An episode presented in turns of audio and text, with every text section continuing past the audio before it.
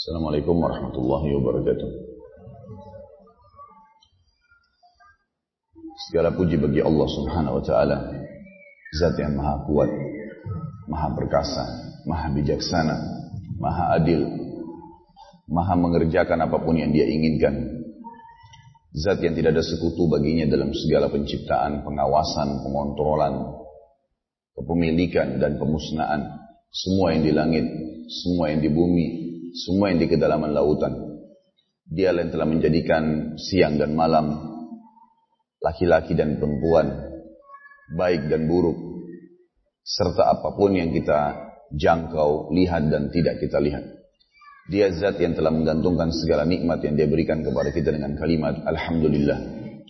Maka sangat wajar kalau sebagai orang yang beriman kita selalu mengucapkan Alhamdulillah. Yang kedua kita panjatkan salam hormat kita kepada satu-satunya guru, kiai, suri, taula dan setiap orang yang beriman. Nabi Muhammad sallallahu alaihi wasallam sebagaimana Allah dan malaikat yang telah memberikan salam kepada beliau dan sebagai balas jasa dari 23 tahun masa hidup beliau yang dihabiskan untuk agama ini 13 tahun fase Mekah semuanya dengan hinaan, cacian puncaknya diusir dari kampung halamannya dan kita tahu bagaimana pedihnya bila seseorang diusir dari kampung halamannya Beliau bersabar dan 10 tahun masa Madinah, fase Madinah semuanya diisi dengan dakwah dan jihad sampai akhirnya Allah menyempurnakan agama Islam dan sampai kepada kita. Maka sangat wajar sebagai pengikut yang setia selalu membacakan salawat dan taslim kepada Nabi Shallallahu Alaihi Wasallam. Semoga Allah berkahi saudaraku seiman. Pagi ini ke depan kita akan bahas 17 pilar mempertahankan rumah tangga. Seperti biasa, kalau teman-teman yang ikut dari pengajian atau pengajian saya dari awal hari Jumat malam, kemarin dan hari ini, saya akan selalu mempertanggungjawabkan tentang judul yang sedang saya sampaikan. 17 pilar ini sebenarnya kata-kata pilar, kita sudah tahu di masjid ini ada pilar. Pilar itu penyanggah sebuah bangunan, sehingga bangunan itu menjadi kokoh. Tujuannya untuk itu. Pilar tidak ditaruh dalam sebuah bangunan kosong. Tidak ada tujuan. Karena kalau tidak membutuhkan pilar, orang lebih banyak tidak meletakkannya. Karena memang ruangan yang kecil tidak membutuhkan pilar, akan terasa lebih luas kalau tidak ada pilarnya. Jadi pilar ini punya tujuan untuk menopang, memperkuat bangunan yang ada. Kalimat 17 pilar dari tulisan saya sebenarnya ini bukan berarti terfokus ke 17. Tapi memang saya sedang menyusun dari sekian banyak pertanyaan yang sampai kepada saya baik di SMS, di WhatsApp. Yang kalau saya sebutkan hari ini sudah sampai 1300, 1500 WhatsApp masuk sudah jadi langganan buat saya. SMS juga seperti itu, ratusan yang masuk dan saya coba berusaha membalas semampu saya. Maka yang terjadi teman-teman sekalian, umumnya pertanyaan berhubungan dengan masalah bagaimana menjadi istri yang baik, bagaimana menjadi suami yang baik, bagaimana mendidik anak, bagaimana mempertahankan rumah tangga. Kenapa dalam rumah tangga ada suami yang selingkuh? Kenapa dalam rumah tangga ada suami yang kasar? Ada suami yang suka dusta? Ada istri yang tidak mau pakai jilbab, tidak mau menjalankan kewajiban, tidak mau menghormati mertua, dan, dan, dan, dan. Masalah yang ada selalu masalah-masalah yang saya lihat dengan kacamata saya pribadi. Ini adalah permainan syaitan semua. Beranjak daripada hadis Nabi Wasallam yang berbunyi hadis sahih riwayat Imam Bukhari kalau iblis punya singgasana di lautan dan dia ingin menyerupai Allah tapi tidak mungkin dia menyerupai Allah Lalu kata Nabi Shallallahu Alaihi Wasallam setiap hari anak cucunya melapor, saya baru membuat orang mabuk, saya baru membuat orang dusta, saya baru membuat orang begini dan begitu. Oleh iblis dianggap biasa. Nanti datang satu orang anak cucunya iblis yang mengatakan saya baru menceraikan suami istri. Maka oleh iblis didudukkan anak cucu tersebut di sebelahnya di singgasananya dan diberhentikan bertugas dianggap prestasi terbesar bagi iblis ternyata mengalahkan dosa zina, mengalahkan dosa dusta, riba adalah bercerai suami istri. Banyak kaum muslimin yang menganggap cerai kan tetap boleh dalam Islam.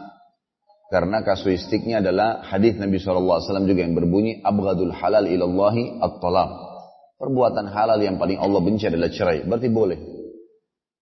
Saya pernah melewati pengadilan agama di salah satu kota di Indonesia lah. Saya kaget betul melihat kondisi di dalam itu sampai saya sempat bertanya siapa orang-orang ini. Ternyata orang-orang yang sedang antri sampai nomornya ratusan. Antri sampai nomor 500 sekian, nomor 600 sekian. Antri karena ingin bercerai. Dan itu sudah menjadi fenomena pandangan setiap hari di pengadilan agama kita. Yang menggugat perempuan cerai, yang menggugat laki-laki cerai. Kalau kita telusurin permasalahannya berkisar hal yang sama tadi. Maka terdorong dalam hati saya teman-teman sekalian untuk menyusun tema yang kita akan bahas hari ini. Bagaimana ada pilar-pilar yang mempertahankan rumah tangga itu. Angka 17 ini tidak terikat. Karena beberapa waktu lalu saya sempat sampaikan di beberapa ceramah saya juga di Pekalongan waktu itu ada saya masih baru menyusun sampai 12 pilar. Maka judulnya waktu itu 12 pilar. Sekarang ini saya katakan 17 pilar, baru ini yang Allah mudahkan buat saya terlintas di benak saya dan masih terbuka. Mungkin satu waktu akan menjadi 20, 25, 30 pilar, Allah alam. Jadi ini tidak terikat dengan angkanya. Jadi jangan sampai nanti ada ikhwahwat yang berpikir, oh berarti cuma 17 ini saja pilar dalam agama untuk membangun bukan. Tidak fokus di situ. Kalau anda mendengarkan dari para ustadz-ustadz kita, yang memang asatidah ini bisa memberikan gambaran, tambahan, atau bahkan lebih baik daripada itu, silahkan saja. Ini adalah istihad saya pribadi dalam memecahkan pertanyaan-pertanyaan ataupun masalah yang sedang dihadapi, khusus bagi orang yang masuk kepada saya pertanyaannya. Sekarang saya kembangkan menjadi sebuah tema materi. Teman-teman sekalian, saya sarankan kalau mengikuti tema ini, Anda juga mengikuti tema kita yang kemarin, manajemen rumah tangga islami.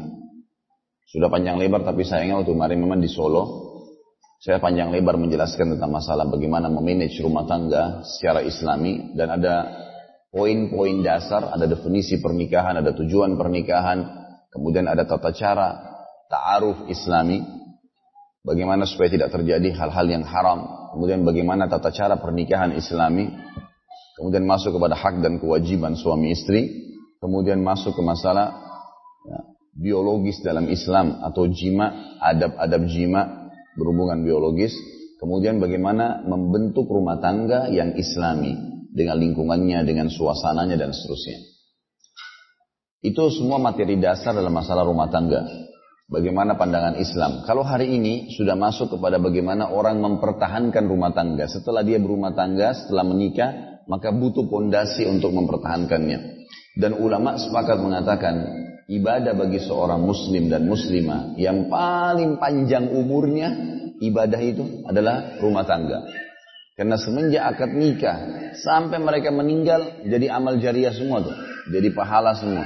Suami menjalankan kewajiban memberikan nafkah misalnya, si istri melayani suaminya dan dan dan seterusnya. Itu semuanya adalah sesuatu yang sangat luar biasa dalam hal ibadah. Sampai kadang-kadang saya membahasakan saudaraku, rumahmu itu adalah surgamu. Dalam arti kata apa?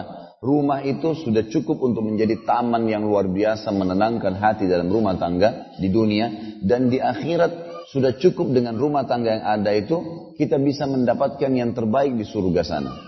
Seorang suami melindungi istrinya, mendidik dia, memberikan nafkah, kewajiban-kewajiban dia dan anak-anaknya menghormati orang tuanya dalam keluarga yang sedang dia hidup, mertuahnya, iparnya, kerabatnya, orang sekitar keluarganya saja, itu sudah cukup pada saat dia meninggal bisa masuk surga.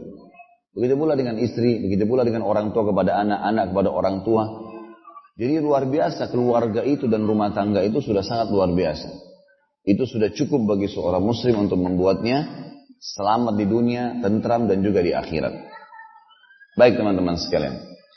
Rumah tangga seperti umumnya ibadah, dia adalah kalau ibadah berarti akan ada syarat, rukun, hal-hal yang membatalkan. dan pasti ada campur tangan syaitan untuk merusaknya.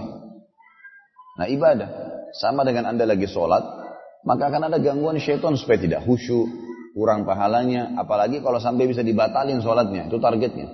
Rumah tangga juga begitu. Bagaimana supaya pahala-pahala yang bisa diraih dari pasangan suami istri, dari orang tua dengan anak, anak dengan orang tua, saudara saudara dengan kerabatnya atau seseorang dengan kerabatnya, rahimnya.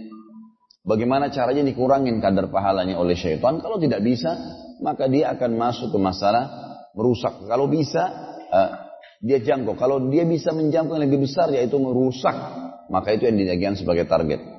Ingat teman-teman, syaitan adalah musuh. Rasionalnya begini.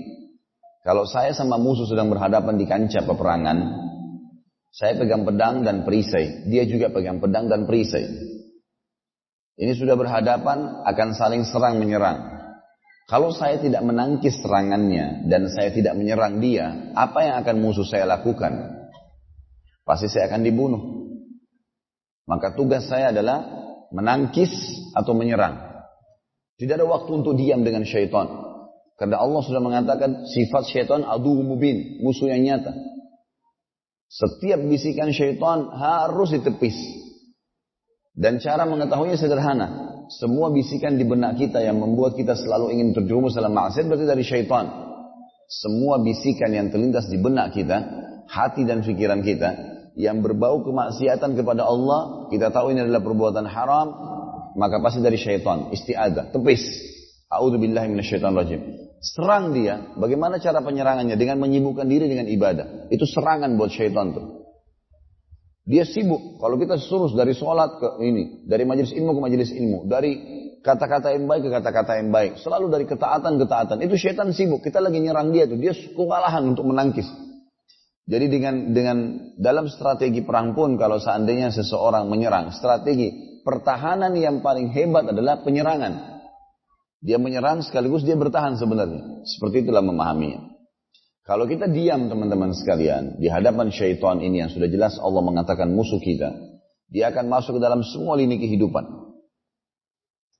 Dan syaitan ini musuh. Kalau saya tidak nangkis, tidak nyerang, dia dapat celah misalnya. Di dada saya ada celah bisa untuk dirusak sama dia, diserang. Pertanyaannya apakah musuh hanya akan mencuil atau dia akan mengobrak-abrik dada itu? Tentu dia akan mengobrak-abrik. Dia akan buat, buat sedemikian rupa supaya rusak. Mati kalau perlu. Gitu kan? Dan luka ini kalau sudah kena misalnya. Dan kita baru berusaha menangkisnya. Bisa, bukan tidak bisa. Kita menangkis serangan yang setelahnya. Tapi kita akan punya ekstra. Kita butuh ekstra waktu. Ekstra tenaga. ya Ekstra ilmu ekstra strategi untuk bisa menangkis serangan setelahnya dan sambil mengobati luka yang ada. Mudah-mudahan contoh saya ini bisa difahamin. Jadi luka ini harus betul-betul dijaga, disembuhkan sambil menangkis serangan setelahnya. Karena syaitan tidak akan tinggal diam. Orang dalam tidur aja kita lagi tidur, bisa datang dalam mimpi. Sampai ulama mengatakan mandi junub itu adalah syaitan. Makanya Nabi SAW tidak pernah mandi junub. Jadi laki-laki sini jangan anggap prestasi itu mandi junub. Karena itu dari syaitan. Makanya Nabi SAW tidak pernah mandi junub.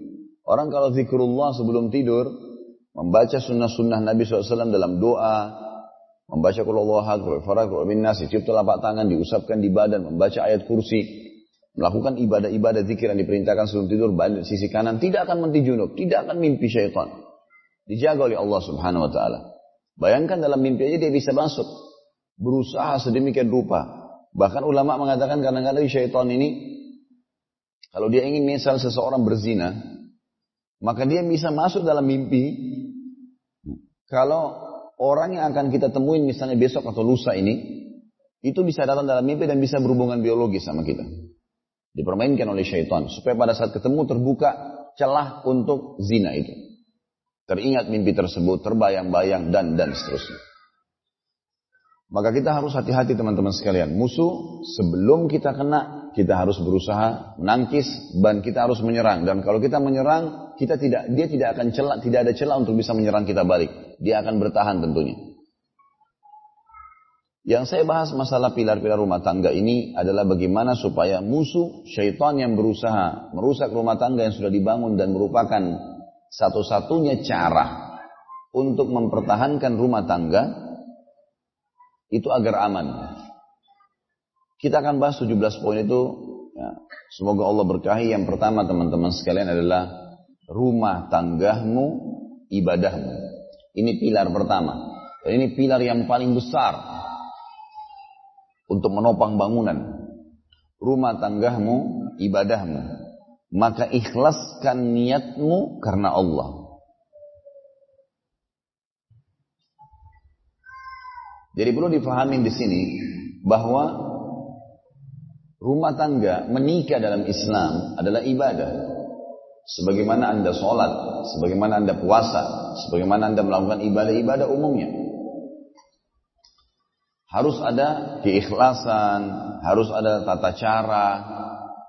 Makanya saya bilang tadi materi kita yang kemarin itu berpengaruh. Harus harus tahu tahapannya tuh. Apa itu definisi pernikahan? Kenapa saya menikah? Ada tujuannya.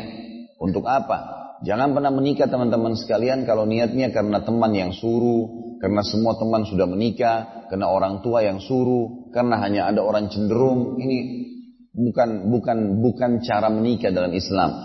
Tapi saya mau menikah karena ini perintah agama. Seperti contohnya jangan sholat malam karena temannya cuma karena temannya yang ajak. Jangan sholat malam karena orang tuanya yang suruh. Jangan sholat malam karena tidak bisa tidur begadang. Memang sholat malam saya melakukan karena ini ketenangan. Ini ini adalah perintah Allah sebagai ibadah dan ibadah pasti semuanya akan ada balasan pahalanya. Saya kerjakan karena itu. Harus diniatkan. Dari pertama nikah, teman-teman sekalian, kalau ada yang hadir sini sudah menikah dan belum niat nikahnya karena ibadah, sekarang ubah niatnya dalam hati. Bisa diniatkan. Memang karena ibadah. Insya Allah semenjak waktu itu sampai anda meninggal akan menjadi pahala yang besar. Ini poin pertama, ini pilar pertama dan pilar paling besar. Dia adalah ibadah. Beranjak daripada banyak hadis Nabi SAW di antaranya hadis sahih. Kata Nabi SAW, An-nikahu sunnati faman ragiba an sunnati falaysa minni. Hadis riwayat ahli sunan ini. Kata Nabi SAW, nikah adalah bagian dari sunnahku. Siapa yang menolak sunnahku bukan dari golonganku. Jelas. Perintah agama, nikah, ibadah. Kata Nabi SAW, di dalam masalah biologis misalnya, fi bidi ahadikum sadaqah. Di kemaluan kalian tuh, bagi orang yang sudah berumah tangga ada pahala yang besar. Sahabat langsung faham, yang dimaksud adalah hubungan biologis. Maka kata mereka, ayati ahaduna ahlahu walahu fihi ajir. Wahai Rasulullah, apakah seseorang di antara kami menggauli istrinya, mendapatkan kenikmatan, bercanda, cumbuan, mendapatkan kenikmatan pada saat klimaks pun. Itu kami dapat pahala lagi. Berarti luar biasa karunia Allah. Kata Nabi Shallallahu Alaihi Wasallam, "Araitum lawaratumu fil haram alakumul wizr." Tidakkah kalian lihat kalau kalian letakkan kemaluan kalian pada yang haram, zina, kalian dapat dosa besar? Kata para sahabat, "Bala ya Rasulullah." Benar wahai utusan Allah. Kata Nabi SAW, "Wa kadzalika fil halal." Begitu pula kalau kalian letakkan kemaluan kalian pada yang halal. Ibadah. Dalam sebuah hadis Bukhari kata Nabi Wasallam, tiga orang yang perilakunya tidak dianggap sia-sia. Bukan lagu, bukan buang-buang waktu. Yang pertama, seseorang mujahid yang sibuk mengurus kudanya. Memperbaiki, mengasah pisaunya, alat-alat perangnya. Walaupun berwaktu yang lama diambil di sita, itu tidak masalah. Bukan sia-sia. Yang kedua, orang yang mencari nafkah, berusaha sana sini. Dan yang ketiga, seorang laki-laki yang bercanda, bercumbuan dengan istrinya. Jadi walaupun dari pagi sampai malam di rumah tangga itu, lagi duduk, bercanda, segala, bercumbuan, biologis, ibadah. Tidak sia-sia di mata Allah. Sampai seperti itu. Bagaimana rumah tangga dijadikan ibadah dalam agama Islam. Makanya teman-teman sekalian, syaitan menghiasi di banyak orang yang kurang beriman kepada Allah Azza wa Jal ini. Kalau di luar rumahnya selalu dihiasi oleh beragam macam. Kadang-kadang maaf, ini bahasa saya kalau dianggap kurang santun. Kadang-kadang ada orang kalau dengan pacarnya, walaupun pacarnya tidak sikat gigi mau ciuman. Walaupun badannya bau, dihiasi sama syaitan itu bagus. Padahal pasangan halalnya di rumah udah mandi, udah bersih, pakai minyak wangi, bisa dengan tenang bercumbuan, enggak. Dibuat jenuh, bosan. Sampai saya heran ada, maaf ini ada beberapa ummahat kita yang sempat whatsapp ke saya, Ustaz, suami saya sudah tidak menggauli saya selama enam tahun, lima tahun, tiga tahun. Ada yang sampai sepuluh tahun, satu rumah tapi sudah tidak sekamar. Kok bisa ya? Sementara orang-orang ada banyak di luar sana, jelas-jelas mereka baru kenalan kemarin, kemudian sudah siap untuk sama-sama di motor, berjumbuhan di motor, di pinggir jalan, semoga Allah berikan hidayah, dan tidak jelas. Atau ada orang sembarangan berzina, sibuk dengan janjian di mall atau ketemu sama orang di mall lalu kemudian berzina mau bagaimanapun kondisi orang tersebut dianggap baik semuanya. Atau berzina dengan pelacur naudzubillah di diskotik, di bar, Orang kalau tidak beriman banyak muslimin, semoga Allah berikan hidayah, pusing, masalah sama istrinya larinya ke bar. Kemudian ketemu sama perempuan yang tidak benar. Lalu perempuan tanya kenapa mas, ada apa? Kemudian dia jelasin masalahnya, lalu perempuan tersebut menghiburnya, dia anggap itu adalah sebuah hiburan. Padahal perempuan ini kotor, jelas-jelas berhubungan dengan sembarangan laki-laki. Tapi begitulah syaitan menghiasi. Padahal bisa dilakukan dengan sangat tenang. Teman-teman sekalian, biologis sebuah kebutuhan manusia. Allah berfirman dalam Al-Quran, A'udhu billahi minasyaitan rajim, Zuyina linnasi hubbus syahawati minan nisa. Ini jelaskan dalam surah An-Nisa, Allah SWT mengatakan, telah dihiasi dalam diri manusia hub, cinta, syahwat, yang diikuti dengan syahwat. Syahwat itu dorongan, ingin menatap, ingin mencium, ingin memegang, ingin meletakkan kemaluan di kemaluan. Itu Allah bilang zuyina linnas. Zuyina ini telah dihiasi. Ada dalam dirinya. Normal. Laki-laki perempuan kalau masih normal butuh untuk ngobrol, curhat, tatap-tatapan, ciuman, bersentuhan itu biasa. Itu alami. Karena Allah menjadikan itu sebagai bunganya pertemuan antara suami istri agar nanti bisa melanjutkan keturunan manusia.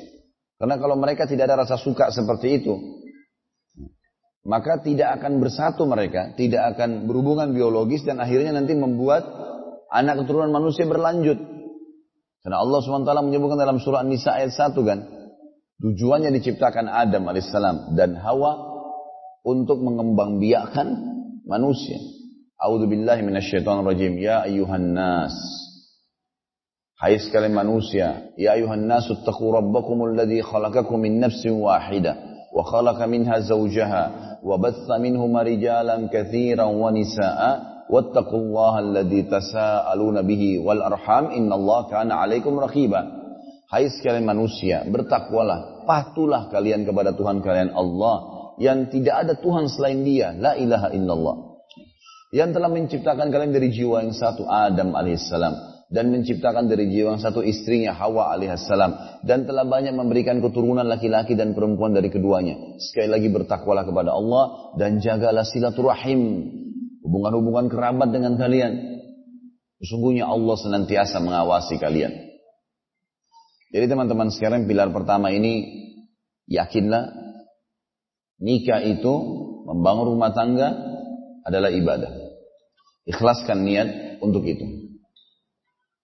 Yang kedua, pilarnya. Anggota keluargamu, aset amal jariyahmu. Anggota keluargamu, aset amal jariyahmu, dan kunci surgamu. Anggota keluargamu, aset amal jariyahmu, dan kunci surgamu. Ada sebuah hadis muslim, hadis yang mulia, riwayat Imam Muslim. Seorang sahabat sempat bertanya kepada Nabi SAW berkata, Ya Rasulullah, ayyul islamil khair.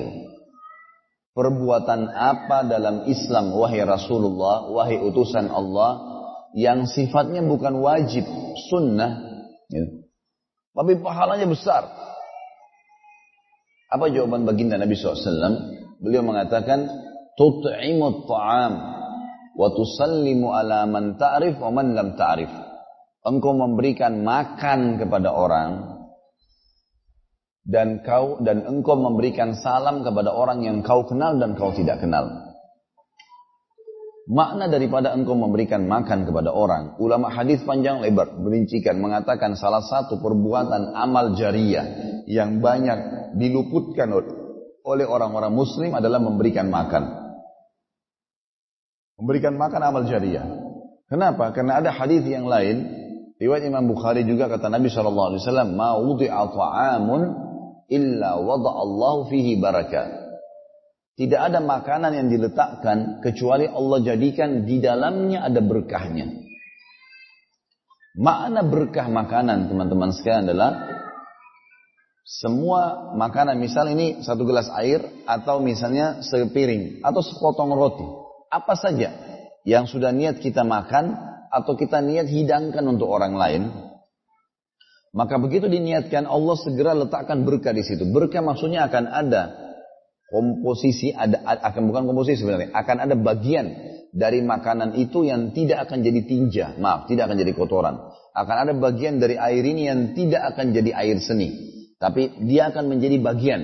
Air menjadi bagian dari darah dan makanan akan menjadi bagian dari darah daging kita selama itu melengket di tubuh orang yang sedang kita berikan makan maka akan jadi amal jariah saya sekarang teman-teman ceramah di sini insya Allah Allah ikhlaskan niat ada pahala insya Allah. Harapan kita juga pahala. Saya yakin saya sama teman-teman sepakat datang ke sini bukan untuk berdongeng, bukan untuk meramaikan saja, tapi untuk mencari fadilah majelis ilmu, mendapatkan pahala, eh, rahmat yang diturunkan oleh malaikat, dan seterusnya.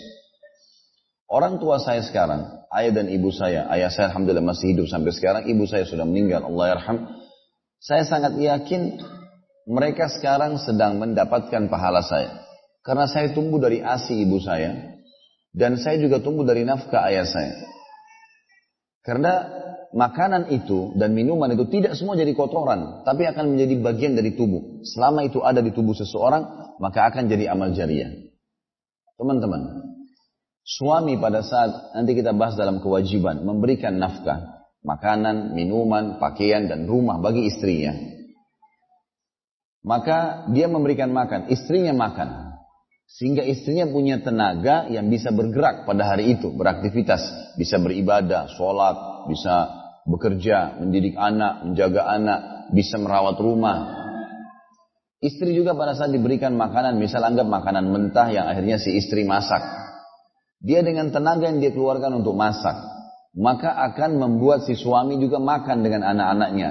Juga walaupun makanan asalnya dari suami, tapi karena istri punya andil masak saja, sudah cukup pada saat dimakan oleh suami juga menjadi amal jariah. Masing-masing punya amal jariah.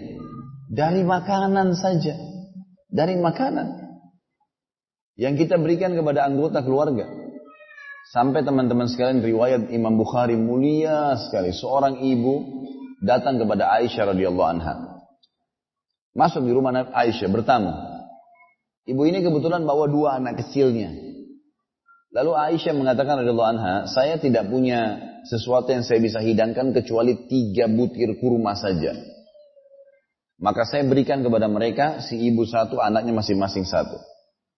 Saking asyiknya ngobrol, saking asyiknya ngobrol antara Aisyah radhiyallahu anha dengan ya, ibu ini, maka anaknya menghabiskan kurma dari dua-dua. Lalu anak dua-dua ini meminta kurma ibunya. Padahal dia juga pengen makan. Lalu ibu ini memotong dua kurma tadi, memberikan ke anaknya masing-masing dan dia tidak makan. Dia dahulukan anak-anaknya daripada dia. Kata Aisyah radhiallahu saya sangat kagum dengan perilakunya ibu ini. Luar biasa. Ibu ini luar biasa perilakunya. Mau berkorban buat anak-anaknya. Lalu pada saat Nabi SAW datang, Aisyah menceritakan ya Rasulullah tadi ada seorang ibu ceritanya begini dan saya kagum dengan perilakunya. Apa kata Nabi Wasallam? Masalah kurma dibagi dua buat anak, cuma berkorban sedikit. Kata Nabi SAW, perilaku ibu tersebut pada anaknya akan membawanya masuk dalam surga. Masuk surga. Potong, kita kalau beli roti potongin buat anak kita, mereka makan, perilaku niat itu cukup membawa ke surga. Luar biasa. Anak-anak bisa diajar jalan. Selama dia jalan, Maka kita akan dapat pahalanya. Ini bagi teman-teman yang punya kemampuan finansial biasanya di rumah pakai pembantu. Boleh kah? Boleh. Bukan tidak boleh dalam Islam. Silahkan. Karena Aisyah radhiallahu anha dan istri-istri Nabi radhiyallahu anhunna ajmain itu memang memiliki ya, pembantu di rumahnya. Tetapi pekerjaan-pekerjaan jangan semuanya dialihkan kepada teman-teman pembantu ini. Karena ada hal-hal yang mestinya kita punya andil di situ. Seperti masalah mendidik anak. Banyak orang berharap anaknya menjadi baik, tapi yang mendidik adalah pembantunya. Pembantunya akan mendidik sesuai dengan kadar yang difahamin. Ini keliru. Mestinya dia mengambil alih masalah itu. Termasuk yang bisa menjadi aset-aset amal jariah seperti memandu jalan, gitu kan? Atau misalnya pada saat mau masak pun dia punya andil walaupun tidak banyak di situ. Dia mungkin yang mengaturkan bumbu ini, buat ini, hari ini. Ada sesuatu andil, maka itu sudah luar biasa sebenarnya. Contoh, orang tua. Kita tahu hadis Nabi Shallallahu yang berbunyi tentang tiga orang di dalam gua yang terkurung. Lalu kemudian yang salah satunya berkata, tidak ada yang bisa keluarin kita dari gua ini kecuali kecuali amal soleh kita kepada Allah. Kita bertawasul dengan amal soleh. Yang satu bilang baiklah, sebutkan amal yang terbaik yang kita pernah kerjakan. Yang pertama mengatakan, ya Allah, aku dulu pernah menyukai seorang wanita tergila-gila dengan dia. Luar biasa wanita ini, cantiknya, pinternya, semuanya buat saya kita. Saya selalu ingin bergaul dengan dia, ingin ingin menzinainya, nolak. Sampai satu hari ya Allah, wanita yang saya tergila-gila ini butuh uang dan saya punya kemampuan. Maka saya pun memberikan syarat kepada dia karena ibunya sakit saya akan biayai. Saya bilang boleh tapi kamu harus serahkan diri kamu. Karena dalam kondisi kepepet dia sudah coba minta sana sini nggak ada yang bantu. Ibunya butuh sekarang biaya untuk pengobatan. Maka dia pun menyerahkan dirinya. Pada saat ya Allah saya sudah berada di antara dua pahanya. Perempuan tersebut sudah tidak pakai pakaian. Sudah sudah tinggal meletakkan kemaluan di kemaluan. Saya berada di antara dua pahanya ya Allah. Tiba-tiba wanita tersebut mengucapkan kata-kata. Wahai fulan. Kamu ini Bertakwalah kepada Allah. Takutlah sama Allah. Jangan kau letakkan cincin kecuali pada tempatnya. Haram kau letakkan kemalan kau di kemalanku ini tanpa akad nikah. Dia bilang, ya Allah tiba-tiba saya tinggalin. Kalau itu ikhlas karena kamu ya Allah. Karena saya takut dia mengatakan ittaqullah. Bertakwa kamu kepada ittaqillah. Bertakwa kamu kepada Allah. Kalau itu ikhlas kepadamu ya Allah. Ini wanita yang sudah jelas-jelas saya tergila-gila padanya. Dan sudah tinggal saya menidurinya. Saya tinggalkan maka keluarkan kami dari gua ini. Pecahlah batu yang menutup gua tapi masih belum bisa keluar tentunya. Yang kedua mengatakan, Ya Allah, saya punya dua orang tua. Ini saksi bahasan. Anggota keluarga bisa istri, suami, anak, orang tua. Saya punya dua orang tua. Ini saksi bahasan kita. Yang sangat tua. Dua orang tua saya ini, setiap hari kalau saya pulang dari mengembala domba, saya selalu siapkan khusus susu yang saya perah dengan tangan saya ditaruh di wadah yang bersih, kemudian saya biarkan kena angin supaya jadi dingin susunya. Lalu kemudian saya suapkan ke mulut kedua orang tua saya. Setiap hari begitu. Satu hari saya pulang dari gembalaan domba, saya temukan kedua orang tua saya sudah tidur. Malam, maghrib, terbenam matahari, sudah tidur. Maka saya pun memegang wadah tersebut dari malam sampai pagi. Karena saya tidak ingin ganggu tidur mereka. Begitu mereka bangun pagi, saya sodorkan, minumkan susu kepada mereka. Dan mereka tidak tahu kalau saya dari semalam suntuk pegang ini tempat wadah. Kalau itu ikhlas karena kamu ya Allah. Kalau itu ikhlas karena kamu ya Allah, keluarkan kami dari gua ini. Pecah lagi batu tersebut tapi belum bisa keluar. Tinggal yang ketiga mengatakan, saya punya pegawai ya Allah. Dulu bekerja dengan saya, Kemudian dia tidak mengambil gajinya beberapa beberapa bulan lah. Sebulan sekali terima, beberapa waktu dia tidak terima gajinya. Maka kemudian dia pergi tiba-tiba tanpa sebab. Pada saat dia kembali, satu waktu dia pada saat dia pergi, uangnya gajinya itu saya berikan beberapa hewan ternak, sapi, domba dan unta, tiga jenis hewan saya berikan. Kemudian saya ternakkan buat dia. Lillahi ta'ala gitu. Ternakkan buat dia. Siapa tahu satu waktu dia kembali. Beberapa tahun kemudian dia kembali, lalu dia mengatakan, wahai Tuan, masih ingat gak? Saya dulu pernah jadi pegawai tempat anda dan saya belum terima gaji saya sekian waktu. Kembalikanlah, berikan kepada saya hak saya. Kata saya kepadanya, kata si tuannya kepada orang bekas pegawainya ini, apa kamu lihat lembah itu, lembah yang dipenuhi dengan hewan ternak, satu lembah penuh, bisa sudah ratusan atau ribuan ekor. Kata si bekas pegawainya, iya, itu adalah hak kamu. Uang kamu selama ini saya jadikan sebagai hewan-hewan ini. Dia bilang, Tuhan jangan olok-olok saya. Dia bilang, tidak. Bukan olok-olok, ini hak kamu. Maka dia ya Allah mengambil semua satu lembah itu di bawah. Tidak ditinggalkan satu ekor pun hewan untuk sebagai balasan buat saya. Kalau itu ikhlas karena kamu keluarkan kami dari gua ini. Maka pecahlah batu gua tersebut dan keluarlah mereka. Tapi saksi bahasan orang yang kedua. Bagaimana dia punya orang tua yang termasuk ya keluarganya yang dia bisa berbakti dan berbuat ya mengejar surga dari orang tua tersebut. Sampai seseorang datang kepada Hasan Basri dan berkata rahimahullah. Orang ini tidak disebutkan namanya dalam riwayat ini, tapi dia berkata kepada Hasan Basri. Hasan Basri seorang ulama tabi'in. Hidup sekitar 110, ya tahun 110 Hijriah. Dia mengatakan, saya punya seorang ayah, wahai imam. Imam ini kalau kita kiai, ustadz sekarang. Saya punya seorang ayah, wahai imam. Ayah saya ini stroke. Gak bisa bergerak di tempat tidur. Saya yang rawat. Ibu-ibu saya sudah meninggal. Saya yang rawat. Cara merawatnya tidak bukan seperti umumnya orang. Lebih luar biasa dia bilang. Saya selain membersihkan tubuhnya, menggantikan pakaiannya, menyuapin makanan minumnya. Dan juga, maaf bahasa ini keluar. Dia mengatakan saya membersihkan kotorannya. Dia buang air besar dan buang air kecil di telapak tangan saya. Sampai selesai, saya bersihkan duburnya dan kemaluannya. Kemudian saya mencuci tangan saya tanpa ya merasa jijik sedikit pun. Apakah dengan perilaku ini tiap hari saya lakukan sudah bertahun-tahun, saya sudah membalas jasa ayah saya, sudah dihitung berbakti ke saya sehingga sudah berimbang. Kata Hasan Basri, sama sekali belum. Kaget dia, wahai imam, saya membersihkan kotorannya dengan telapak tangan saya, nampung dengan telapak tangan saya, kencing dan kotorannya. Kemudian saya tidak merasa jijik dan saya bersihkan dubur dan kemaluannya. Kemudian saya cuci tangan itu juga belum bisa membalas jasa ayah saya? Kata dia, belum, kata Hasan Basri. Karena dulu waktu kamu kecil, ayahmu membersihkan kotoranmu, berharap kamu akan menjadi tokoh masyarakat. Sementara kamu sekarang merawat ayahmu hanya karena merasa itu adalah sebuah kewajiban dan akhirnya kamu berharap kalau kewajiban itu akan berhenti pada saat ayahmu meninggal dunia. Beda niatnya. Mereka adalah aset kita suami istri. Suami dikatakan dalam riwayat Bukhari juga, semua yang kalian keluarkan di jalan Allah, sadaqah. Dicatat pahala oleh Allah. Sampai sepotong roti yang kau letakkan di mulut istrimu. Sadaqah semua. Pahala. Amal jariah, luar biasa.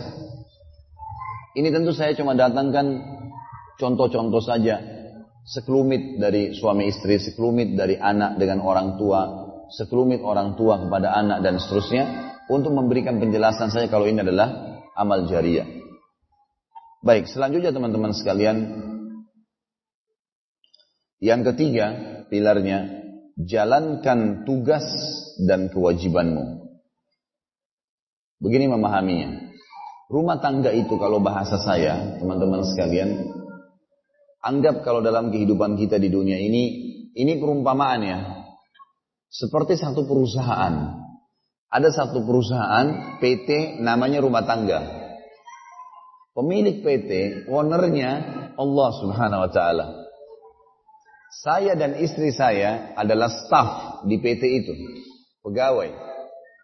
Dan kita tahu pegawai kalau ngikutin peraturan dapat gaji. Itu contoh rumah tangga supaya difahamin. Pemiliknya Allah, nama perusahaannya rumah tangga, saya dan istri, anak juga nanti kalau sudah lahir, respon kami kepada anak, anak kepada orang tuanya, ini semua ya adalah staf perusahaan. Jalankan tugas dan kewajibannya, datang on time, pakai pakaian yang diperintahkan, kerjakan tugas yang diamanahkan, tidak melanggar peraturan-peraturan yang sudah ditetapkan, maka dapat gaji full, bahkan dapat bonus. Itu rumah tangga teman-teman. Jadi saya sering bilang sama istri saya, saya dengan kamu ini pegawai sekarang. Saya akan menjalankan tugas saya dari pemilik perusahaan. Kalau kita Allah lebih luas tentunya. Pemilik langit dan bumi ini yang memerintahkan saya untuk memberikan kamu nafkah, melindungi kamu, mendidik kamu, dan, dan, dan, dan, dan, saya akan jalankan itu karena Allah. Bukan karena kamu ya, karena Allah. Karena kalau niatnya karena Allah, maka kita tidak jenuh untuk melayani pasangan kita. Tapi kalau niatnya karena pasangan, kapan kita mangkel sedikit, jengkel karena ada perilakunya yang salah, kita akan tinggalkan kewajiban itu. Bukankah banyak orang pasangannya selingkuh, dia juga selingkuh? Alasannya dia selingkuh, saya juga selingkuh. Baik, hukum Allah berlaku. Yang selingkuh dihukum, berzina kan? Maka suami dihukum, istri dihukum. Ini perilaku yang bodoh namanya. Masa orang mencuri kita harus mencuri? Orang dihukum kita harus minta juga dihukum? Jangan balas keburukan dengan keburukan. Allah pemilik langit dan bumi ini maha melihat, maha mendengar, maha mengetahui. Sesuai dengan niat.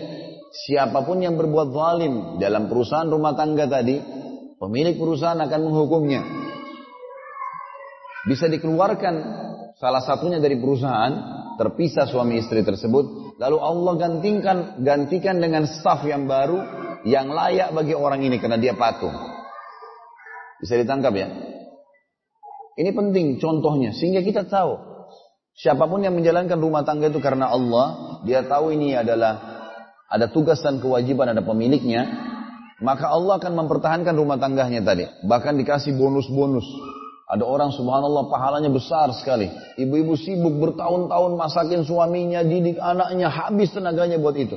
Hasilnya adalah suaminya sayang dengan dia, cinta dengan dia. Allah penuhi semua kebutuhannya, lapar tinggal buka kulkas, ngantuk tinggal tidur. Mau buang hajatnya, makanan minuman yang tidak dibutuhkan dengan masuk kamar mandi. Selesai, meninggal bisa masuk surga. Allah subhanahu wa ta'ala maha adil. Anak-anaknya jadi bakti dengan dia dibalas, diberikan bonus-bonus. Tapi kapan dia membangkang, nusyul, seorang muslimah tidak mau jalankan kewajibannya, atau seorang laki-laki zalim, main pukul, main tidak berikan nafkah, nanti Allah melihat tuh rumah tangga. Nanti akan ada pemicu membuat salah satu akhirnya berpisah satu sama yang lain. Pada saat berpisah, maka yang terjadi adalah Allah akan pertahankan siapa yang baik di antara mereka dalam rumah tangga. Lalu kemudian Allah datangkan staf baru pengganti yang lama nih. Ada pasangan barunya yang luar biasa kehidupannya nanti. Dan ini banyak contoh-contoh terjadi. Ada salah satu orang yang saya kenal di daerah Malang, teman dekat saya, luar biasa. Dia berumah tangga, istrinya zalim, mertuanya zalim. Dia coba pertahankan, coba perbaikin. Saya tahu permasalahan dia. Bersabar terus. Kesimpulan terakhir hanya karena masalah materi, dia masih belum mampu memenuhi apa yang mertuanya minta, istrinya minta, akhirnya mereka memaksakan diri untuk mengajukan di pengadilan. Yang terjadi teman-teman sekalian depan ini berita kisah nyata. Waktu dia datang ke pengadilan, dia coba pertahankan rumah tangganya, dia coba nasihatin istrinya nggak mau dengar, pokoknya mau cerai. Karena ternyata ada laki-laki yang lebih hebat ya, dari sisi materi yang akan melamar dia. Orang tuanya juga suruh aja. Udah, si perempuan ini ikuti. Zalim. Gak ada hak untuk itu. Baik. Subhanallah, teman saya ini begitu keluar dari pengadilan, ya, sudah selesai nggak bisa lagi. Ketemu dengan satu orang, tetangganya dia, ketemu dengan tetangganya yang jauh lebih tua dari dia, kemudian tanya, dari mana? Si Fulan, saya tidak usah sebutkan namanya, dipanggil. Si Fulan dari mana? Begini paman saya baru dari pengadilan, istri saya begini, begini diceritakan sama dia. Pada saat diceritakan sama dia mungkin cuma sekitar 10-15 menit, tiba-tiba tetangganya mengatakan, bisa main ke rumah? Bisa. Begitu main ke rumah dihidangkan makan dan minum lalu tetangganya bilang, saya punya anak gadis. Kalau kamu menikah silakan nikahin. Ini teman saya bilang saya kaget ini baru pusing dengan selesai pengadilan. Seperti Allah subhanahu wa ta'ala seketika itu juga mendatangkan bantuan buat dia. Dia bilang tiba-tiba saja pada saat itu saya mengatakan iya. Kalau memang ada yang mau sama saya, tapi saya ini duda, saya punya masa rumah tangga dulunya, tidak. Saya kenal kamu. Memang dikenal anak ini baik sekali. Orang yang santun, orang yang suka bantu orang, baik. Orang yang juga ahli ibadah lah. Subhanallah, diperlihatkan, dia bilang, waktu saya diperlihatkan, dia bilang sama saya, waktu anak diperlihatkan perempuan itu, anak garis itu, jauh lebih cantik daripada istri saya sebelumnya, jauh lebih baik akhlaknya, tutup aurat, salihah. Saya mengatakan iya, dan dinikahkan oleh walinya dengan sangat mudah. Baik, pada hari itu selesai, kemudian besok karena laki-laki nggak ada masa iddah, besok dia akan nikahkan. Gedungnya nanti nyusul acaranya nikah. Dia bilang saya berbulan-bulan sakit pikiran, kepikiran nanti kalau cerai bagaimana, nanti kalau begini ada yang mau lagi nggak sama saya, saya duda dan dan terusnya dan terbantahkan semua. Dan Allah menggantikan saya istri yang luar biasa. Dari istri pertama tidak dapat anak, ini dapat anak. Ini tidak soleha, ini soleha. Ini ini banyak nuntut, ini tidak banyak nuntut. Apa pun yang dikasih semuanya terima. Allah gantikan. Allah maha melihat, maha mengetahui. Anda yang zalim jangan pikir oh iya nggak ada yang tahu. Wampang, saya tindas saja, saya tipu saja. Kata Nabi Shallallahu Alaihi Wasallam teman-teman sekalian, al jaza min jinsil amal. Balasan akan datang sesuai dengan kadar perbuatan seseorang. Ini penting sekali untuk dipegangi. Al jaza min jinsil amal. Kita kalau nipu teman-teman sekalian, ada orang nipu yang oh, hebat sudah menipu orang lain. Ngambil hak ahli warisnya lah, nipu lah, nipu pasangannya lah, dan, dan, dan. Yang terjadi teman-teman sekalian, demi Allah akan datang satu waktu akan ditipu. Giba akan digiba, fitnah akan difitnah. Curi akan tercuri, pasti. Sunnatullah. Gak ada yang bisa bantah. Kata Nabi SAW, al-jaza min amal. Jadi harus difahamin masalah ini. Baik. Di dalam rumah tangga teman-teman sekalian, pemilik perusahaan Allah Azza wa Jal telah memberikan masing-masing tugas dan kewajiban. Fokus pada tugas dan kewajiban itu saja. Selebihnya sunnah. Saya akan mulai menjelaskan kewajiban suami yang merupakan haknya istri. Ibu-ibu bisa tuntut dari suaminya ini. Lebih daripada ini nggak boleh dituntut. Ini sudah tambahan sunnah. Yang pertama, perlakuan yang baik. Atau namanya muasyarah bil ma'ruf. Ini kalau tidak salah surah An-Nisa 34 menjelaskan masalah itu. A'udzu billahi minasyaitonir rajim wa ashiruhunna bil ma'ruf. Gauli mereka dengan cara yang santun. Jadi teman-teman sekalian, laki-laki di sini renungi juga hadis Nabi Shallallahu Alaihi Wasallam yang berbunyi dalam riwayat Bukhari. Orang-orang yang paling sempurna imannya di antara kalian adalah orang yang paling baik akhlaknya, paling santun, paling baik. Dan orang yang paling baik akhlaknya, tolok ukurnya, yang paling baik pada istri dan anaknya. Ada laki-laki berwibawa di luar. Namanya dijaga, jabatannya dijaga, tapi dalam rumahnya amburadul. Suka caci maki semua kebun binatang keluar di rumahnya. Rumah tangga apa ini? Sampai istrinya kayak tidak ada nilainya sama sekali. Ini nggak boleh. Kata Anas bin Malik, pembantu Nabi SAW. Kalau anda baca riwayat Anas bin Malik itu pembantu Nabi. Anaknya Ummu Hani. Ummu Hani radhiyallahu anha terkenal sekali. Dia datangkan Anas, anaknya, mengatakan, Ya Rasulullah, ini Anas saya hibahkan buat anda. Silakan. Dari 9 tahun sampai 19 tahun. 10 tahun jadi pembantu Nabi SAW di Madinah. Dari tahun pertama hijrah sampai meninggalnya Nabi SAW. Kata Anas bin Malik apa? Dalam riwayat Bukhari. Saya menjadi pembantu selama 10 tahun di rumah Nabi SAW. 10 tahun. Belum pernah satu kali pun saya mendengarkan Nabi SAW menghardik dengan kata-kata kasar. Baik istri-istrinya atau pembantunya. Nggak pernah. Anas bin Malik juga mengatakan dalam riwayat Bukhari yang lain. Saya pernah disuruh oleh Nabi SAW untuk memenuhi satu hajat. Satu hajat. Karena masih kecil, masih anak-anak umur 9 tahun, 10 tahun waktu itu. Dia bilang saya pun memegang ya uang Nabi SAW itu untuk membeli hajatnya. Tapi begitu keluar di lapangan masjid, sebelah masjid Nabi SAW, rumah Nabi SAW, kemudian masjid, kemudian ada lapangan luas. Ada anak-anak sebaya saya lagi main-main. Maka saya pun tergoda untuk bermain-main sama mereka. Lupa nih hajat Nabi SAW. Tiba-tiba dia bilang, saya dengar di belakang kuping saya ada suara, kayaknya saya kenal tuh, lagi asyik main. Anas dalam bahasa Arab bisa nama itu dalam bahasa Arab bisa dikecilkan untuk memanggil panggilan sayang. Seperti misalnya Anas bisa menjadi Unais. Unais ini adalah panggilan sayang. Khalid Khulaid misalnya. Seperti Aisyah dipanggil Humaira. Humaira ismu tasghir, nama yang dikecilkan dari Hamra.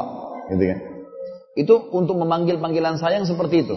Panggilan manjanya. Maka Nabi SAW ternyata yang ada di belakang Anas bin Malik berkata, Wahai Unais. Ini pembantunya udah salah. Gitu ya. Masih dipanggil Wahai Unais. Hai Anas yang sayang gitu ya. Coba kamu selesaikan hajat saya dulu. Gitu. Ya. Baru ya kamu bermain-main. Udah selesai. Banyak orang subhanallah bersih tegang. Hanya istrinya terlambat buatin kopi. Udah berkerut semua keningnya.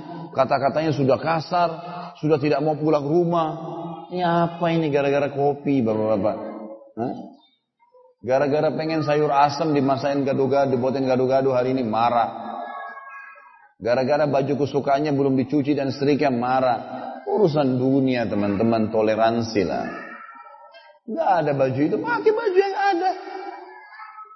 Rangkul istri sayang, Nanti besok siapin baju saya ya kalau hari ini kamu lupa. Kan enak, istrinya juga pulang cuci langsung tuh bajunya. Tapi ini enggak. Kasar, marah-marah. Kadang-kadang subhanallah saya bingung ya. Kalau ada laki-laki yang sering di rumahnya tuh ngambek, marah-marah, banting-banting pintu. Apa ini? Apa yang mau dilihatin? Tuh kalau mau lihatin keperkasaan pergi ke medan jihad tuh sana. Lawan tuh Yahudi coba cekik di sana. Ini bukan istrinya, bukan anaknya. Pukul anaknya. Waduh, luar biasa. Subhanallah teman-teman sekalian saya bilang sama istri saya jangan pernah pakai tangan di rumah. Saya tidak akan lakukan itu kepada kalian, kepada istri saya dan juga kepada anak-anak. Dan jangan kamu lakukan pada anak-anak. Jangan pernah pukul. Selama lisan masih bisa lisan. Dan subhanallah ayah saya mendidik saya seperti itu. Tidak pernah beliau menggunakan tangan pada saya. Nasihat, Khalid begini, Khalid begini. Nasihat. Awal mungkin dia kayak tidak hiraukan anak itu. Tapi lama-lama dia akan berpikir. Lama-lama akan masuk di benaknya. Doakan kebaikan-kebaikan. Mesti kita tahu. Ini penting untuk diketahui teman-teman sekalian. Muasyarah bil ma'ruf. Santun. Bercanda aja, bercanda. Kata Umar bin Khattab kepada para orang-orang yang di sekitarnya. Kami, kata Umar bin Khattab, maksudnya kami ini kaum muslimin. Laki-laki muslim begini prinsipnya. Kami, kalau di luar rumah kami, sedang berdakwah, sedang berjihad, sedang mencari nafkah, seperti harimau atau singa yang sedang memantau musuhnya, mangsanya. Jeli, pekah, tahu mana halal, mana haram, jeli. Musuh yang musuh, gitu kan? Dan kami kalau pulang rumah kami, kami kembali seperti anak-anak. Canda, ngobrol. Dan tadi sudah saya bilang, itu bukan hal yang sia-sia. Muasyarah bil ma'ruf teman-teman. Bercanda. Ya. Jadikan semuanya bahan ringan. Nanti akan saya sebutkan dalam masalah karakter. Karena perempuan itu umumnya pakai perasaan. Nanti akan kita jelaskan masalah itu. Perasaan ini tergantung bagaimana orang yang sedang dihadapinya. Dia selalu terbawa dalam perasaan. Bercanda pun kadang-kadang dia masuk dalam perasaan bercanda. Kalau kita sedikit serius, dia masuk ke dalam serius dan seterusnya. Nggak bisa ngontrol kalau perasaan itu. Baik, ini namanya muasyarah bil ma'ruf. Yang kedua, kewajiban suami yang merupakan hak istri adalah nafkah. Nafkah ini istilah yang digunakan dalam syariat kita untuk memenuhi kebutuhan makanan, minuman, pakaian, rumah, tempat tinggal. Empat hal tuh makanan, minuman, pakaian, ya, tempat tinggal. Ini semampu si suami tentunya. Semampu suami. Dalam riwayat Bukhari kata Nabi Wasallam, istri kalian memiliki hak dari kalian agar kalian memberikan makan, minum dan pakaian secara ma'ruf. Secara ma'ruf maksudnya adalah cara yang mampu, yang halal, Hati-hati teman-teman laki-laki di sini jangan pernah berikan makanan haram. Kesian istri anak tuh. Makan uang haram kesian mereka. Mereka tidak tahu apa-apa kita bawain makanan lah inilah pulang ke rumah mereka gembira main makan. Tidak tahu kalau nggak ada hasil korupsi, hasil curi. Ini bahaya. Nggak boleh. Nafkah ini juga Allah subhanahu wa ta'ala menjadikan dari lisan Nabi Muhammad SAW adalah perbuatan yang paling besar pahalanya uang yang dikeluarkan oleh seorang laki-laki paling besar yang dinafkahkan untuk keluarganya. Sebagaimana dalam hadis Bukhari Muslim kata Nabi Shallallahu Alaihi Wasallam, dinar yang engkau keluarkan di, di jalan Allah jihad dinar yang engkau keluarkan untuk jihad, uh, dinar yang engkau keluarkan di jalan Allah maksudnya jihad, dinar yang engkau keluarkan untuk pembebasan budak, dinar yang engkau keluarkan ya untuk uh, fakir miskin dan dinar yang engkau keluarkan untuk istri anakmu jauh lebih besar pahalanya. Jauh lebih besar pahalanya. Dan sini juga saya sarankan teman-teman yang baru menikah, saya sarankan untuk tidak numpang sama orang tuanya, kecuali darurat sekali. Mungkin seminggu dua minggu, setelahnya coba pindah. Walaupun cuma bisa kos-kosan, belajar rumah tangga sendiri, belajar cari rumah sendiri. Karena manusia itu kalau tidak ada tantangannya tidak akan maju. Harus ada tantangan. Kalau kita tantangannya dapat rumah kos-kosan kecil, terganggu segala, kita akan berusaha mendatangkan ide-ide untuk punya rumah sendiri nanti. Harusnya begitu.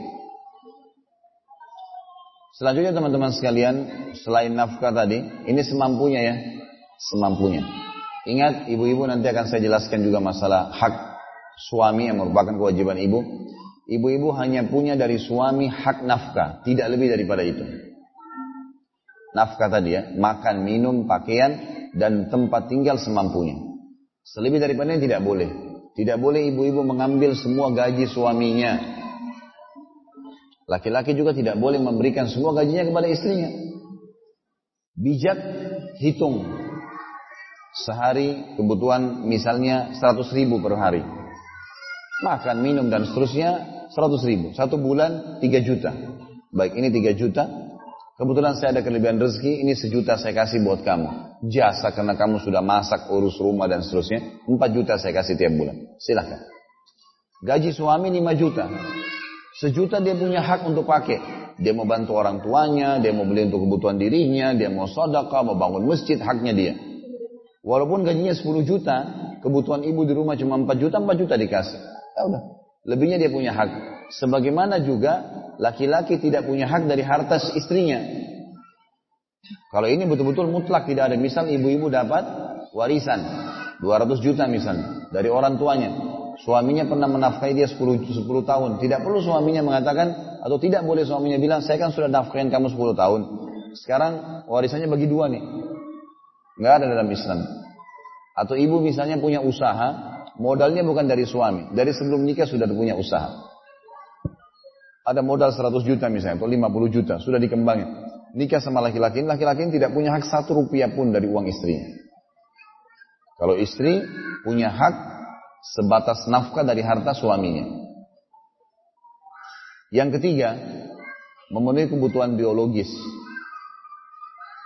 Biologis perlu dibutuhi. Dan ini tentunya dengan keromantisan, dengan keharmonisan, bisa mengenal situasi dan kondisi. Biologis itu kalau kan dalam kondisi jiwa tenang, rumah nyaman, badan juga lagi fresh, tidak sakit, habis mandi, segar, itu bagus. Maksimal. Secara medis begitu, secara agama juga begitu. Nabi SAW mengatakan, bukan dari golongan kami yang tidak bercumbuan. Yang tidak bercumbuan. Disuruh bercumbuan, disuruh menghiasi. Nabi SAW pernah mandi dengan Aisyah dalam sebuah bab. Kata Aisyah, tidak ada selembar kain pun di antara kami. Air, mandi berdua, memang itu. Dan itu bukan sia-sia. Jadi jangan biologis itu cuma dilakukan begitu saja. Ya sudahlah yang penting selesai. Enggak. Buat sedemikian rupa. Bagaimana ibu-ibu menata rumahnya dengan rapi, memberikan wangi-wangian di seluruh rumah, mempersiapkan baju-baju yang bisa menarik suaminya. Jadi ini sudah fitrah ciptaan Allah ya. Kita tahu misalnya di alam hewan, biasanya perempuan betinanya itu mengeluarkan suara tertentu atau bau, bau tertentu untuk narik jantannya. Nanti jantannya akan datang. Kemudian jantannya juga kadang-kadang menari-narikan badannya atau dia mengeluarkan bau tertentu. Fitrah. Emang sudah begitu. Mestinya kita tahu dan faham masalah ini. Ada adab-adabnya tentunya. Baik.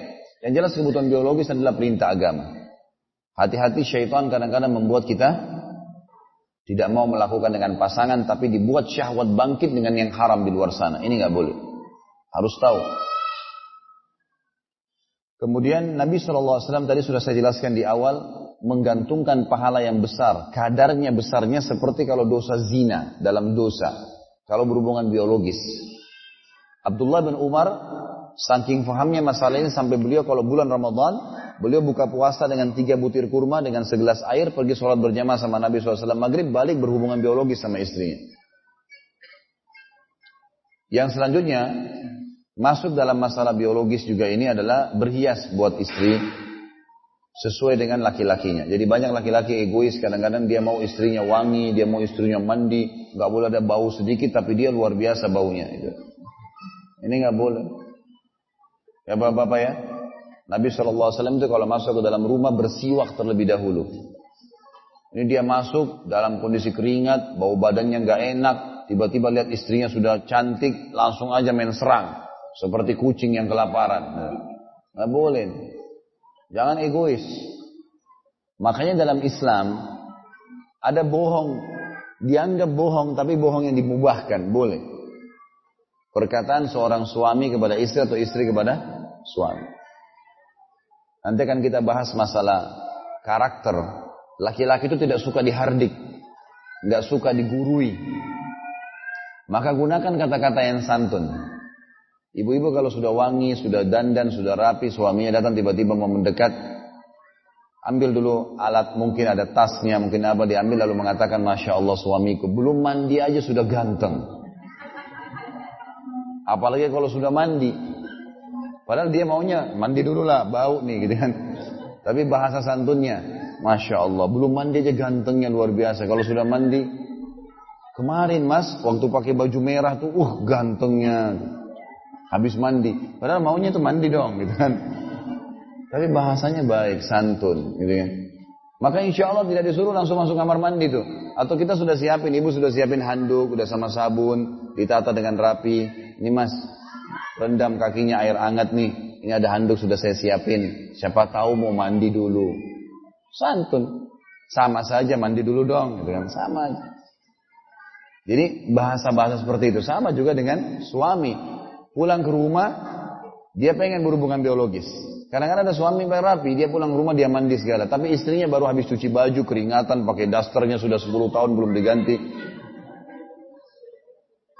Wah, ini kau bau nih kalau gini. Kalau kamu gini saya mau nikah lagi nih. Masya Allah istriku, keringatan-keringatannya cantiknya luar biasa. Gimana kalau sudah mandi? Pasti istrinya langsung paham. Bahasa-bahasa seperti ini keromantisan, keharmonisan perlu. Gak usah bersih tegang. Ada orang subhanallah 25 tahun, baru 30 tahun umurnya sudah putih semua rambutnya. Semua tegang. Semuanya tegang. Untuk apa ini ketegangan? Itu hak. Nah berhias juga di sini masuk dalam masalah biologis artinya cobalah pakai wangi-wangian. Nabi Muhammad SAW sangat gemar dengan wangi-wangian sampai beliau membasahkan kepala beliau dengan wangi-wangian sampai netes minyak wanginya. Gitu kan? Dan Nabi SAW sering meletakkan wangi-wangian dari batang leher beliau sampai ke kaki beliau. Menyuruh istrinya meletakkan serbuk wangi dari negeri Syam. Dan kemaluan beliau beliau letakkan sendiri. Kita tahu dalam Islam ada sunnah. Mencukur bulu ketiak, mencukur bulu kemaluan. Sunnah. Kata Nabi SAW lima fitrah. Dalam hadis riwayat muslim. Yang harus dijaga. Khitan bagi laki-laki. Sunat. Bagi perempuan dan bagi laki-laki juga mencukur kumis. Karena kumis biasanya tempat Orang menghirup udara, membuang hasil pembakaran, oksigen masuk, yang hasil pembakaran dari tubuh keluar. Keringatan, bulu-bulu ini bisa menampung, gitu kan? Maka mencukur ini termasuk sunnah Nabi SAW. Kemudian yang ketiga adalah mencabut atau mencukur bulu ketiak. Ini juga sama, pengkat tempat yang pekah. Jadi dengan adanya bulu ketiak biasanya dia menampung keringat. Jadi ini dihilangkan. Mencukur bulu kemaluan. Ada sisa-sisa sperma, ada segala yang dibersihkan. Laki-laki dan perempuan dibersihkan. Ya. Kemudian juga ya, memotong kuku. Jangan dianggap ini prestasi nih. Banyak perempuan itu pakai kuku panjang-panjang. Bayar mahal-mahal di salon. Sunnah Nabi nggak ada itu. Potong itu sumber penyakit. Kuku yang lebih tentunya yang sudah memang Allah buat subhanallah beda warnanya. Antara yang harus dipotong dengan yang tidak dipotong. Yang tidak yang bisa dipotong tidak sakit kalau dipotong subhanallah. Yang tidak bisa dipotong kalau kita gunting sakit. Sunnatullah. Disuruh potong yang lebih itu. Maka disuruh jaga nih, berhias. Bukan aib. Saya bilang sama istri saya, baju apa pun yang kamu suka, silahkan beli. Kamu suka laki-laki, kira-kira nih, ibu-ibu mungkin punya sesuatu yang dia suka, laki-laki yang mungkin dia khawatir kalau di luar bisa menggoda dia. Oh dia suka kalau laki-laki pakai baju hitam, kaos hitam misalnya. Oh pakai celana pendek, oh pakai begini. Atau bapak-bapak misalnya, suka melihat khawatir. Ini bukan bukan suka melihat artinya dia sering melihat di luar. Tidak. Tapi mungkin bisa jadi fitnah buat dia. Oh perempuan kalau pakai celana jeans pendek. Oh perempuan pakai baju kaos warna putih misalnya ketat. Dan dan. Boleh anda belikan pasangan anda. Karena di kamar kita bebas. Nggak ada yang haram di situ. Semua yang bisa menjadi fitnah buat kita di luar lakukan pada pasangan kita. Aman tuh. Saya tidak merasa aib. Dan saya sampaikan juga di pengajian ini teman-teman sekalian. Kalau saya Masuk ke pasar, saya melihat ada pakaian tidur yang cocok buat istri saya, saya belikan. Saya yang belikan. Karena saya akan melihat. Saya berikan warna yang saya suka, saya berikan model yang saya suka, kemudian saya hadiahkan ke dia. Saya ucapkan, ini hadiah dari saya. Saya berharap kamu bisa menyukainya dan juga pakai buat saya. Alhamdulillah dipakai dan memang luar biasa. Efeknya luar biasa. Jadi kita kalaupun di luar tidak terkena fitnah. Subhanallah aman. Aman. Ibu-ibu juga nanti saya jelaskan dalam masalah haknya suami. Jangan ngotot nih. Suaminya suka warna merah, pakai warna biru. Suaminya suka pakai baju kos ketat, nggak pakai daster. Sudah dinasihatin, kayaknya cantik mah kalau pakai baju kaos. Ah saya sudah suka daster, enak dingin, bantah. Padahal suaminya sudah santun tuh. Maksudnya kamu kalau pakai daster saya nggak bisa dekat nih. Udah bahasa, tapi nggak ngerti-ngerti. Harus saya ngerti. Ada orang cerai, mau cerai dulu, subhanallah. 15 tahun berumah tangga.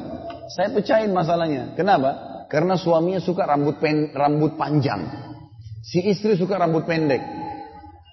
Suaminya sudah bahasakan baik-baik. Saya uh, kalau kamu biarin rambutmu ya, saya suka sekali perempuan rambut panjang. Panas. Ya. Udahlah gitu. Beginilah aku. ini beginilah aku ini jadi masalah ini. Sekarang bukan beginilah aku, beginilah mawanmu mestinya pasangan. Digunting terus rambutnya pendek lagi seperti laki-laki pendek. Lama-lama 15 tahun meledak suaminya cerai. Saya telusurin kenapa cerai? Rambutnya dipendekin. Saya pernah nasihatin berapa kali nggak mau. Dan memang ibu-ibu perlu tahu ya, sunnah Nabi dalam agama Islam, perempuan harus rambutnya panjang. Memang begitu perintah agama. Perbedaan antara laki-laki sama perempuan, rambutnya panjang perempuan itu. Bahkan kata Nabi SAW, siapa yang Allah karunia rambut, dia harus merawatnya. Rawat. Sahabat itu cirinya semua rambutnya panjang. Jangan dipotong kayak laki-laki. Bahkan kata Nabi SAW apa? Allah melaknat laki-laki yang menyerupai perempuan dan perempuan yang menyerupai laki-laki. Emang sudah harus begitu. Fitrah laki-laki umumnya itu semua suka yang rambut panjang. Semuanya. Allah alam kalau ada bapak-bapak yang abnormal, saya nggak tahu. Tapi umumnya laki-laki itu pasti suka terfitnah dengan orang rambut panjang, apalagi kalau dirapikan. Allah buat begitu. Bukan aib. Pasangan suami istri membahasakan apa yang dia suka. Dan bukan aib pasangan melakukannya. Tapi normal ya. Jangan ibu-ibu suruh suaminya pakai baju pink. Nggak nyambung ini. Ya. Bapak-bapak suka kalau suaminya pakai kemeja laki-laki, istrinya pakai laki, tidak boleh. Ya sesuai dengan alamnya tentu fitrahnya. Nah ini berhias. Kita sekarang tahu ada roll on bisa dipakai di ketiak, ada body splash, ada macam-macam minyak wangi bisa dipakai, gitu kan? Laki-laki dan perempuan. Ini termasuk masuk dalam yang ketiga adalah masalah biologis, gitu kan? Yang keempat adalah pendidikan. Itu hak ya istri. Pendidikan ini Poin pertama pendidikan agama, terutama yang berhubungan dengan masalah kewajiban dia. Poin kedua adalah tambahan informasi duniawi yang dibutuhkan dalam masalah rumah tangga. Tata boga, menata rumah, keterampilan-keterampilan mendidik anak, dan dan dan seterusnya yang dibutuhkan untuk rumah tangga itu silahkan. Jangan dibatasin. Terutama majelis ilmu. Kalau ibu-ibu misalnya tidak bisa hadir di majelis ilmu seperti ini, suaminya mungkin masih belum izinkan, bapak-bapak yang melarang istrinya ke majelis ilmu, mungkin karena dia masih butuh hajat, ada sesuatu yang butuh ditemani oleh istrinya, baiklah. Tapi jangan larang istri untuk mendengar di rumah. Belikan hadiah DVD, buku-buku agama, pandu. Karena agama itu melunakkan hati. Masalahnya kembali ke bapak-bapak sendiri. Istrinya jadi soleh, jadi patuh, jadi melayani dia. Salah kalau dianggap itu salah. Seperti ada bapak-bapak subhanallah keluar, abnormal nih. Dia lebih bangga kalau istrinya telanjang di luar. Kelihatan oleh semua orang. Bahkan kalau mau pakai jilbab dilarang. Padahal sebenarnya itu kebaikan supaya dia sendiri nikmatin pasangannya. Didik mereka. Surah Tahrim, surah nomor 66 ayat 6 menjelaskan masalah itu. A'udzu billahi minasyaitonir rajim. Ya ayyuhan ya ayyuhalladzina amanu qu anfusakum wa ahlikum nara وقودها الناس والحجارة عليها ملائكة جلاد شداد لا يعصون الله ما أمر ما يفعلون ما يؤمرون Hai orang-orang yang beriman, selamatkan diri kalian dan keluarga kalian, istri anak terutama di sini. Masuk setelah itu adalah semua keluarga, orang tua, anak.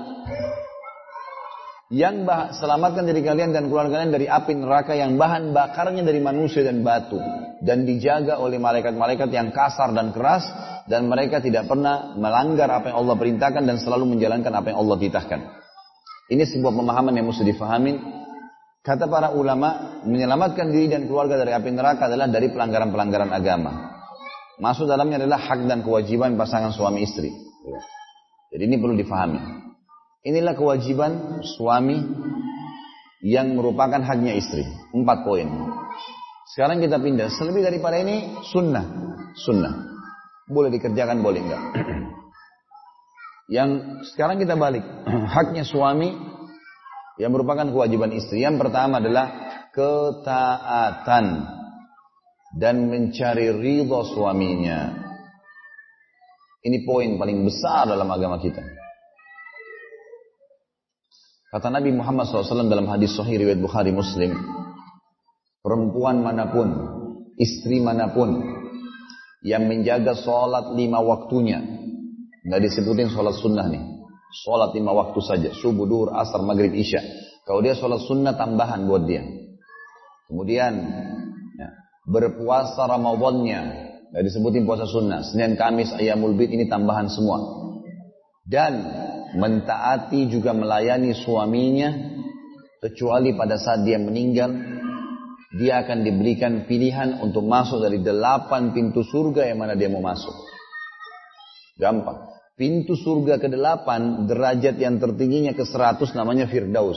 Ini dihuni oleh nabi-nabi, syuhada, siddiq, dan juga orang-orang saleh. Nabi-nabi sudah tertutup bagi saya sama bapak-bapak ini. Gak bisa lagi. Sudah habis sama Nabi Muhammad SAW. Yang kedua, syuhada. Syuhada ini harus masuk medan perang, bacot-bacotan sama musuh, mati, baru bisa dapat. Kalau putus tangan segala nggak dapat pahala syahadat. Kalau belum mati. Siddiq, orang yang terpercaya. Di antara sahabat yang dapat julukan Siddiq cuma Abu Bakar. Nggak gampang. Tinggal yang terakhir nih, orang soleh. Soleh ini semuanya patuh. Yang Allah perintahkan dinikmatin, dikerjakan. Halal dinikmatin, yang wajib sunnah dikerjakan. Yang haram dan makruh ditinggalkan. Itu namanya soleh. Ini terbuka bagi kita ini semua. Masih ada laki-laki. Tapi ibu-ibu perhatikan. Sholat lima waktu. Puasa Ramadan. Dan mentaati suaminya. Tiga hal saja dia fokus. Kecuali dia pada saat mati boleh pilih dari delapan pintu surga yang mana dia mau masuk. Surga pintu ke delapan derajat seratus pun bisa didapatin sama dia. Saking besarnya. Kata Aisyah radhiyallahu dalam hadis Bukhari, wahai sekalian wanita, kalau kalian tahu kedudukan suami kalian di mata Allah, maka kalian akan mengambil debu-debu dari telapak kaki mereka dan kalian letakkan di pipi kalian. Saking besar. Seorang sahabat dalam hadis Bukhari yang lain, bibinya sahabat Nabi Imran ibn Husain radhiyallahu anhum anjumain, lagi duduk datang ke rumah Aisyah lagi ngomongin suaminya, suami saya begini, suami saya begini, semua keburukan. Lalu Nabi SAW masuk dan pas dengar kata Nabi SAW, hati-hatilah suamimu, surgamu atau nerakamu. Hati-hati. Makanya syaitan selalu membuat si istri nusyud, bangkang. Mentaati, mencari ridhonya dan juga ya, menjalankan apa namanya, e, menjalankan perintahnya. Kata Nabi SAW dalam hadis yang lain, hadis sahih juga, wanita ahli surga adalah wanita yang kalau kau lihat ke arahnya, kau mandang dia, maka kau akan senang. Karena dia selalu penampilannya bersih, wangi, cantik, kalau dia bertutur kata santun, wanita ahli surga, wanita yang kalau kau lihat ke arahnya, maka kau akan senang. Dan kalau kau perintahkan, dia selalu jalankan. Wasiat agama. Jadi ibu-ibu harus paham masalah itu. Usahakan bu pada saat ibu meninggal dunia, suaminya merasa kehilangan. Jangan pada saat meninggal suaminya bilang Alhamdulillah. Karena luar biasa, tiap hari rewel, cerewet terus. Kata Nabi Shallallahu Wasallam dalam banyak hadis yang lain tentunya, dalam hadis Sahih riwayat Muslim, wanita mana pun, istri mana pun yang meninggal dunia dan suaminya ridho, ridho suaminya, kecuali masuk surga merasa kehilangan, luar biasa istri saya dulu ini. Dan seterusnya. Jadi mencari ridho suami. Dalam hadis yang lain kata Nabi SAW, semua istri yang patuh pada suaminya, seluruh malaikat di langit, bintang-bintang termasuk bulan dan matahari, seluruh hewan ada di darat, termasuk semut di lubangnya, dan ya termasuk semua hewan yang ada di air, memohon ampun kepada Allah untuknya. Dalam riwayat dikatakan mendoakannya. Bayangkan.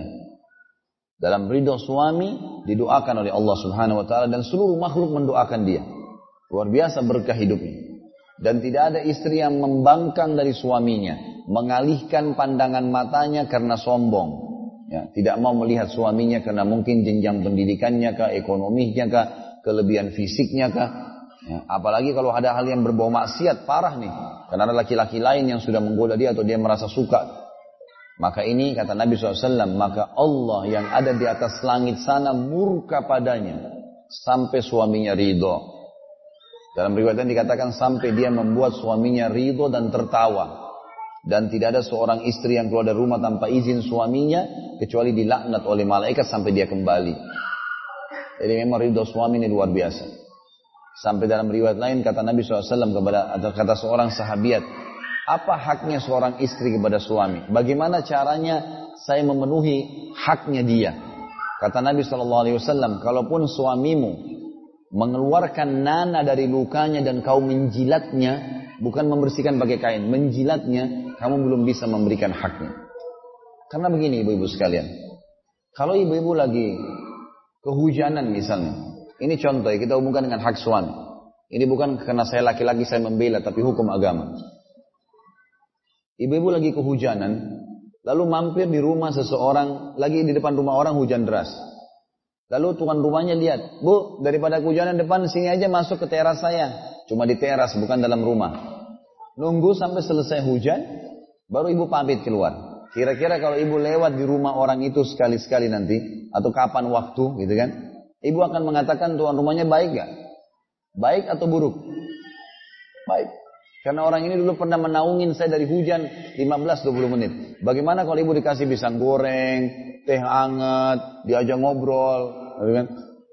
Maka kita mungkin akan kenang nih setiap lalu rumah ini orang baik sekali. Uh dulu pisang gorengnya enak, oh dulu tehnya begini, macam-macam. Suaminya ibu yang sudah menaungi sampai 10 tahun, 5 tahun, walaupun kontrak, dia banting tulang, sewain rumah, ibu tinggal tidak panas, tidak kena hujan, masuk kamar mandi kapan butuh, mau makan tinggal buka kulkas. Wajar dihormatin. Wajar. Tentu selain daripada urusan pengorbanan dunia tadi memang perintah Allah ini. Kita kan patuh pada Allah. Begini teman-teman, Bapak Ibu sekalian, jadikan pasangan hidup kita tanda kutip boneka yang Allah titipin. Saya bilang sama istri saya, kita harus menjadikan diri kita ini berpasangan itu seperti boneka Allah titipin. Misal saya anggap istri saya boneka Allah titipin. Ini Khalid, ini istri kamu ya. Lindungin dia, berikan dia nafkah, didik dia, dan, dan, dan. Apa yang saya perintahkan. Karena saya, kata Allah, saya akan balas. Kau dapat gaji kamu tuh. Maka karena Allah kita lakukan itu. Kemas baik-baik tuh boneka. Rawat dia. Sama ibu-ibu, jadikan suaminya boneka yang Allah titipin. Ini suami ini suami kamu ya. Layani dia, cuci bajunya, bersihin ini dan dan dan dan semua haknya dia berikan. Maka saya akan karena saya kata Allah, saya akan balas. Bukan karena dia, bukan karena pasangan. Ini yang pertama mencari ridho. Yang kedua, yang merupakan tugas suami, istri yang hak suami adalah memenuhi kebutuhan biologis sama dengan tadi laki-laki. Dan ibu perlu tahu, memang laki-laki kebutuhan biologisnya lebih besar. Jangan heran kalau ibu mandi, rapi, kemudian suaminya dekat lagi. Wajar itu. Bahkan ada pernah istri membahasakan sama suaminya, apa kok tidak bosan? Sehari sampai lima kali, enam kali. Jangan juga begitu ya bapak-bapak ya. Hmm. Maksud saya ini kadang-kadang ada ada laki-laki subhanallah Allah berikan kelebihan memang. Seperti Ali radhiyallahu anhu dikenal dengan rajul madza. Madza ini Ali bin Abi Thalib saking syahwatnya Masya Allah Allah berikan kelebihan. Maka sering keluar mazinya. Jadi dia kalau melihat istrinya saja keluar mazi. Maka dia mengeluh kepada Nabi SAW, Ya Rasulullah. Ini kadang-kadang tidak ada sebab, tidak ada syahwat apa-apa. Keluar mazi. Mazi biasa keluar karena keterangsang. Bagaimana?